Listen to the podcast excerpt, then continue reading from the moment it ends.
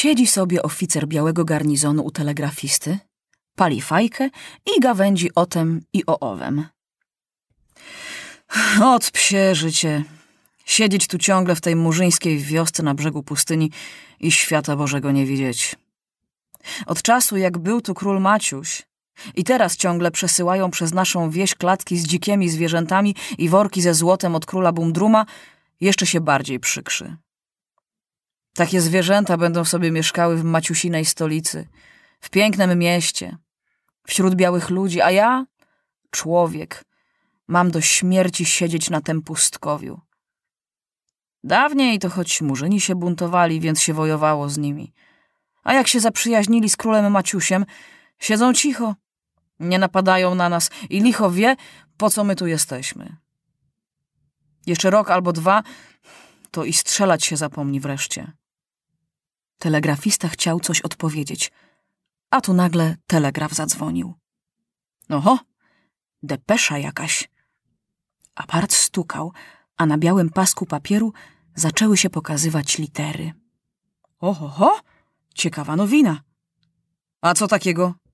Nie wiem jeszcze, zaraz. Król Maciuś jutro o godzinie szesnastej przyjedzie ko koleją, żeby aeroplanem przefrunąć pustynię do króla Bumdruma. Aeroplan też przyjedzie koleją, więc jak będą wyjmowali aeroplan, niech złamią jakieś kółko, żeby król Maciuś nie mógł fruwać. To jest tajemnica. Rozumiem, powiedział kapitan. Pewnie naszym królom nie podoba się przyjaźń Maciusia z Bumdrumem. To jest bardzo nieprzyjemny rozkaz. Sami nie chcieli się przyjaźnić z ludożercami, a Maciusiowi przeszkadzają. Ach, to jest wielkie świństwo. Ale trudno. Jestem oficerem i muszę rozkaz wykonać.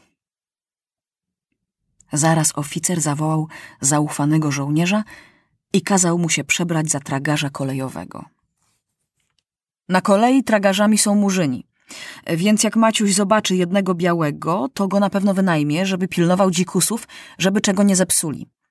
Więc masz wykręcić jedno kółko, żeby zepsuć aeroplan. Rozkaz, powiedział żołnierz. Przebrał się za tragarza i poszedł na stację. Przyjechał Maciuś. Obstąpili go murzyni.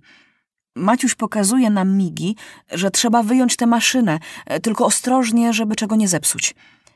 Boi się Maciuś, że go nie zrozumieją. A tu nagle zjawia się biały człowiek. Ucieszył się bardzo Maciuś. Y, dobrze panu zapłacę, mówi Maciuś. Tylko niech im pan wszystko wytłumaczy i pilnuje. Tymczasem przybiega kapitan, niby że się dopiero w tej chwili dowiedział o przyjeździe Maciusia. Co? Aeroplanem? Ho, to dopiero piękna podróż. O, jak to już jutro? Niech król zatrzyma się parę dni u nas. Odpocznie. No, chodźcie panowie do nas na śniadanie. Maciuś chętnie się zgodził, ale lotnik w żaden sposób nie chciał iść. Już ja wolę tu swoim jednym okiem popilnować, żeby mi czego nie zmajstrowali. Już ja będę pilnował, mówi ten przebrany za tragarza żołnierz. Ale beznogi lotnik uparł się. Nie i nie. Dopóki aeroplanu nie zdejmą z wagonu i nie zestawią razem, on się na krok nie ruszy. A no, co robić, kiedy taki uparty? Wyjmują murzyni osobno skrzydła, osobno pakę z motorem, osobno śmigę i zaraz wszystko pod kierunkiem pilota przyśrubowują. Ten przebrany tragarz próbuje to tak, to tak, gdzieś go się pozbyć, ale mu się nie udaje, więc poczęstował go usypiającym cygarem. Jak ten parę razy zaciągnął się, tak i zasnął. Niech sobie śpi, biały człowiek. On jest bardzo zmęczony podróżą, a i wy jesteście spracowani. powiedział biały tragarz do murzynów. Macie tu pieniądze, idźcie napić się wódki. Murzyni poszli sobie. Lotnik spał, a on tymczasem odśrubował najważniejsze kółko, bez którego aeroplan nie może fruwać. Pod palmą figową zakopał to kółko głęboko w piasku. Obudził się po godzinie lotnik, zawstydził się trochę, że zasnął podczas roboty i dokończył składanie aeroplanu, który murzyni potoczyli na kółkach aż do obozu. No i co? Pyta się oficer żołnierza cichutko. Wszystko w porządku, odpowiedział żołnierz. Odkręcone kółko zakopałem pod palmą. Czy przynieść? Nie, nie potrzeba, niech tam sobie leży. Jeszcze słońce nie wzeszło, kiedy Maciuś zaczął się szykować do drogi.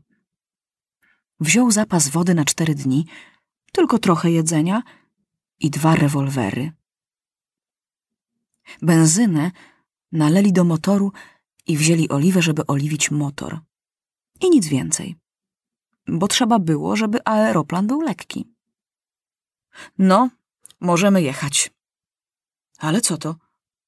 Motor nie działa. Co to może być? Przecież sam go pakował, sam go zestawiał. Nie ma kółka! krzyknął nagle. Kto mógł odkręcić kółko? Jakie kółko? pyta się oficer. Tu! Tu było kółko! Bez tego kółka nie można jechać! A nie wziął pan zapasowego kółka? Cóż to ja, wariat czy co? Wziąłem to, co się w drodze może złamać albo zepsuć, ale kółko ani zepsuć, ani złamać się nie mogło. Może je zapomniano przykręcić? A już. Sam je przykręciłem jeszcze w fabryce. Widziałem je wczoraj, kiedy wyjmowano motor ze skrzyni.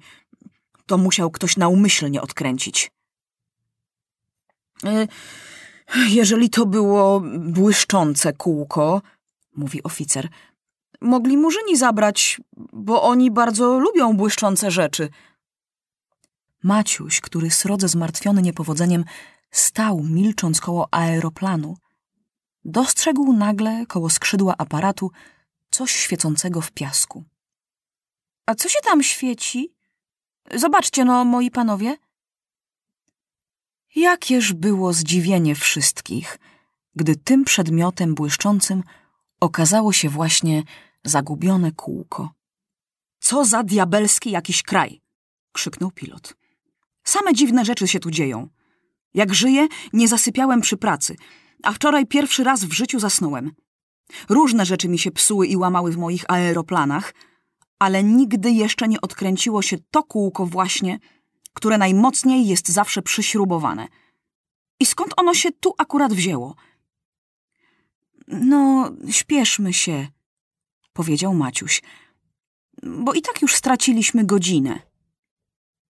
Niemniej zdziwiony był oficer, a najwięcej żołnierz, który teraz już w zwykłym ubraniu stał niedaleko. To jest figiel tych czarnych diabłów murzynów, pomyślał. I tak było. Kiedy murzyni poszli do szynku, zaczęli rozmawiać o tej dziwnej maszynie, którą ładowali z pociągu. Zupełnie jak ptak. Podobno biały król ma na nim pofrunąć do ludożercy Bumdruma. Czego ci biali nie wymyślą? Kiwali ze zdumieniem głowami. A dla mnie, powiedział jeden stary murzyn, dziwniejszy od martwego ptaka jest ten żywy biały tragarz. Trzydzieści lat pracuję u białych, a nie pamiętam, żeby kiedy biały się ulitował, że czarny robotnik jest zmęczony i żeby przed ukończeniem pracy dawał pieniądze. I skąd on się tu wziął? Czy przyjechał razem z nimi? Ja wam daję słowo, że to jest jeden z tutejszych przebrany za tragarza. Jak na białego, za dobrze mówi naszym językiem.